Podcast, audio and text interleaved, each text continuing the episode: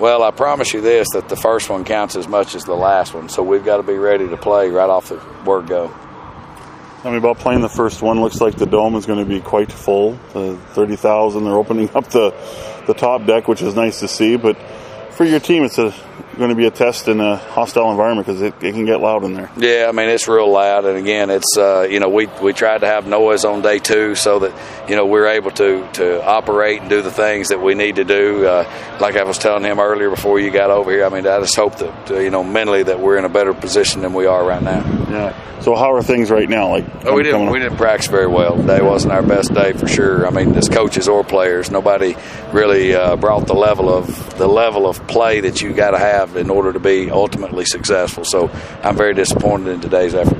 Uh, tell me about Jalen Collins and, and Treston Decoud and how they've been able to fit in. I mean, Treston has nothing but glowing things to say about you, calls you a player's coach, but how they've adjusted. Well, I mean, they're they're good players. I mean, they're they've got a familiarity with what we do. I mean, they they've been in the league. They have some game experience, so it, it allows us to have guys that uh, that can play and play fast. Hopefully, can they come in and be kind of be uh, bringing the leadership element. I mean, they know your system and they can kind of maybe relay that to everyone else. Well, they understand the terminology and that type thing. So yes, I mean they're able to communicate that. But as far as the leadership stuff, that that all goes how well you play on the football field. Yeah.